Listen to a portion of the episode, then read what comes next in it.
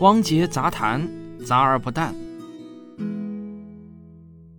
我记得一年半前，我在科普写作训练营第一期的招生广告中呢，我是这样说的：假如我一年能够带动四十名科普创作者，十年就是四百名，二十年呢就是八百名。这中间啊，一定会有很多成就远远在我之上的人。到时候呢，呃，这种名义上的师生关系啊，可以让我吹一辈子的牛皮了。这就好像某个名人的小学老师啊，他可以津津乐道一辈子一样。我也希望我能够成为那样幸福的人。现在我在回听当初的这段话，我心里呢真的是生出很多的感慨。那个时候呢，我只是一种发自内心的期望，对能否实现呢是完全没有底的。但是啊，到了今天，第三期训练营也都快毕业了，我们的训练营已经有了整整六十名营员。那仅仅过去了一年半，我就发现当初的梦想正在一点一点的实现。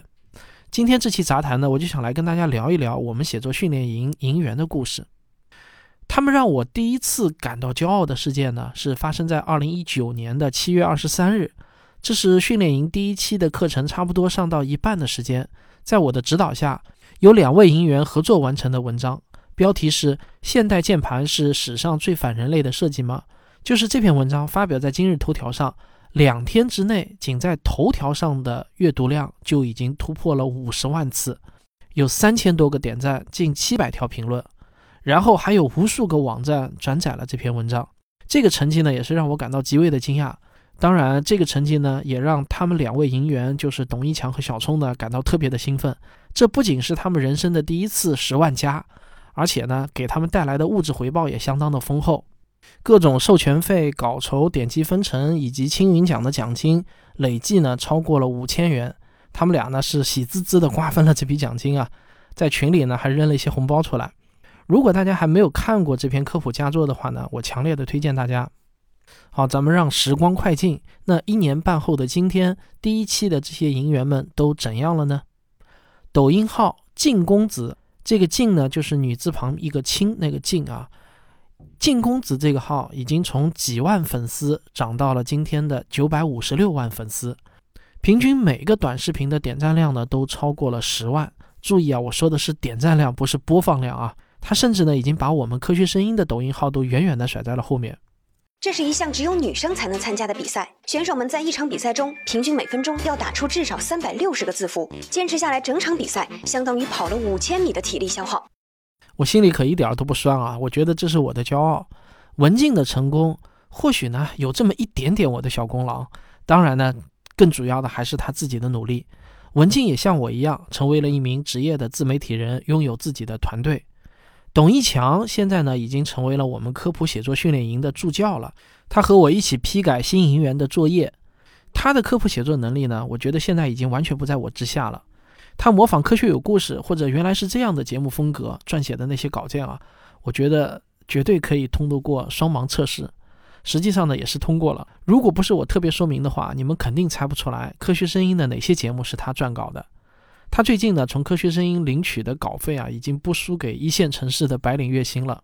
我一直在劝他，你别工作了，赶紧成为一名职业作家吧。你的水平足以让你靠写作过上有尊严的生活了。何慧中今年呢，顺利通过了知名自媒体星球研究所的考核，成为了星球研究所的专职撰稿人。另外，我还要透露一下，预计明年出版的科学声音的新书《植物有故事》。第一作者是董一强，第二作者何慧中，而我只是第三作者。微信公号优拉优漫画的主理人优拉优最近创作的科普漫画《文明拟人》在得到 APP 上受到了官方的推荐，非常的受欢迎。如果你是得到用户的话呢，不妨关注一下优拉优漫画。另外，一期的银元飞童已经成为了我们团队的全职成员。他不但有实力给我的节目撰稿，而且啊，现在正在与少儿科普的一个知名品牌海豚百科合作。我顺便提一下，海豚百科的主编呢，也是我们第三期的银员。非同独立负责的这个真人实拍加定格动画形式的幼儿科普项目，预计再过一两个月就能上线与大家见面了。我非常期待这个项目，因为幼儿科普一直是我们科学声音的空白，非同的出现非常有希望帮我们填补上这个空白。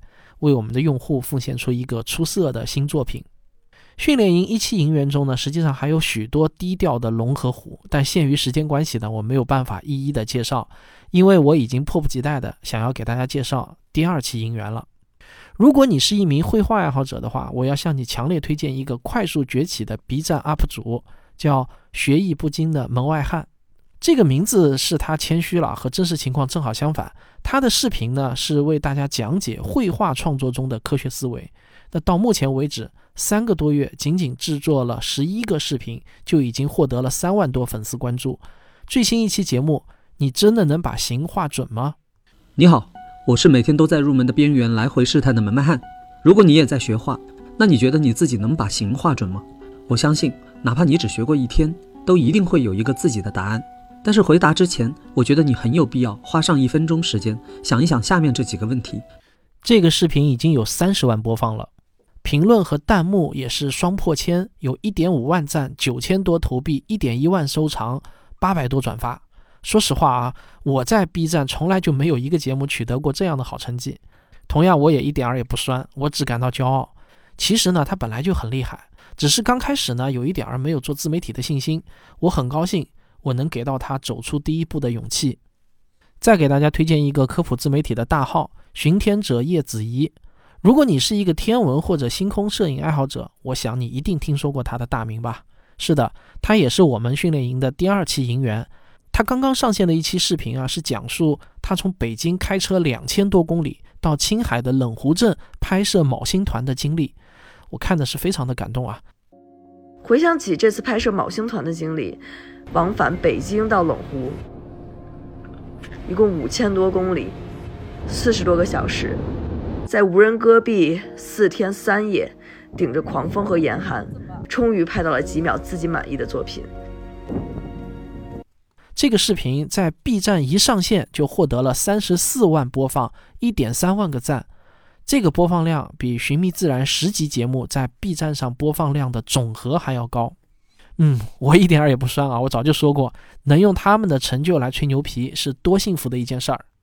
另外，二期学员赵倩、赵月等好几位学员也经常给科学声音投稿，并且得到采用。他们也都是科学声音公益学院的撰稿人。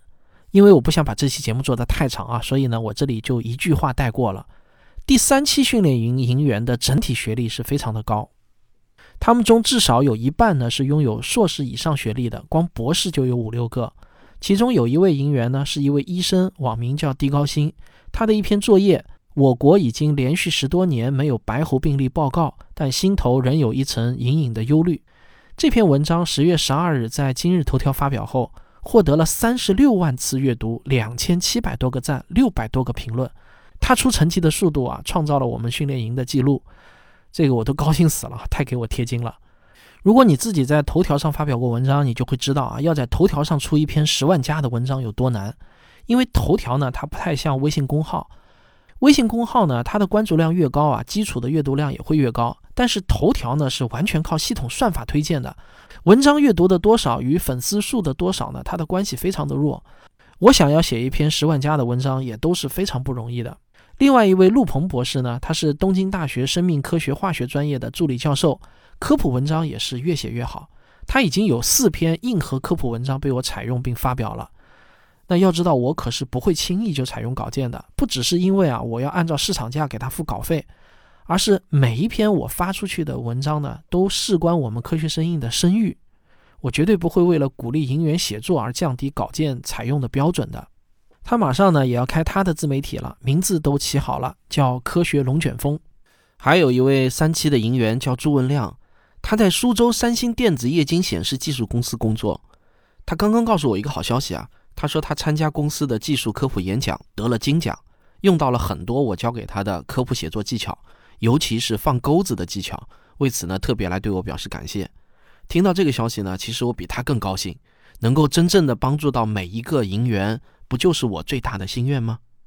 三期训练营还没有结束，但我有充足的信心，等待他们给我带来更多的惊喜，让我明年啊能吹更多的牛皮。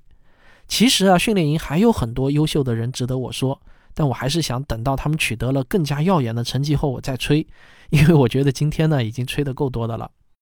实际上，这三期训练营办下来，还有另外一件事情让我感到特别有面子。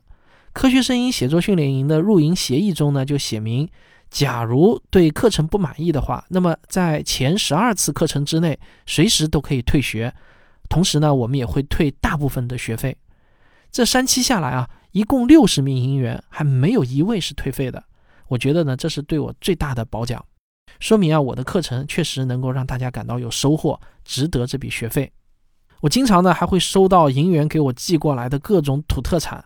我们也常常呢有机会在各地聚会，我出差到很多地方啊，都能得到当地营员的热情接待，我已经白吃白喝好几回了。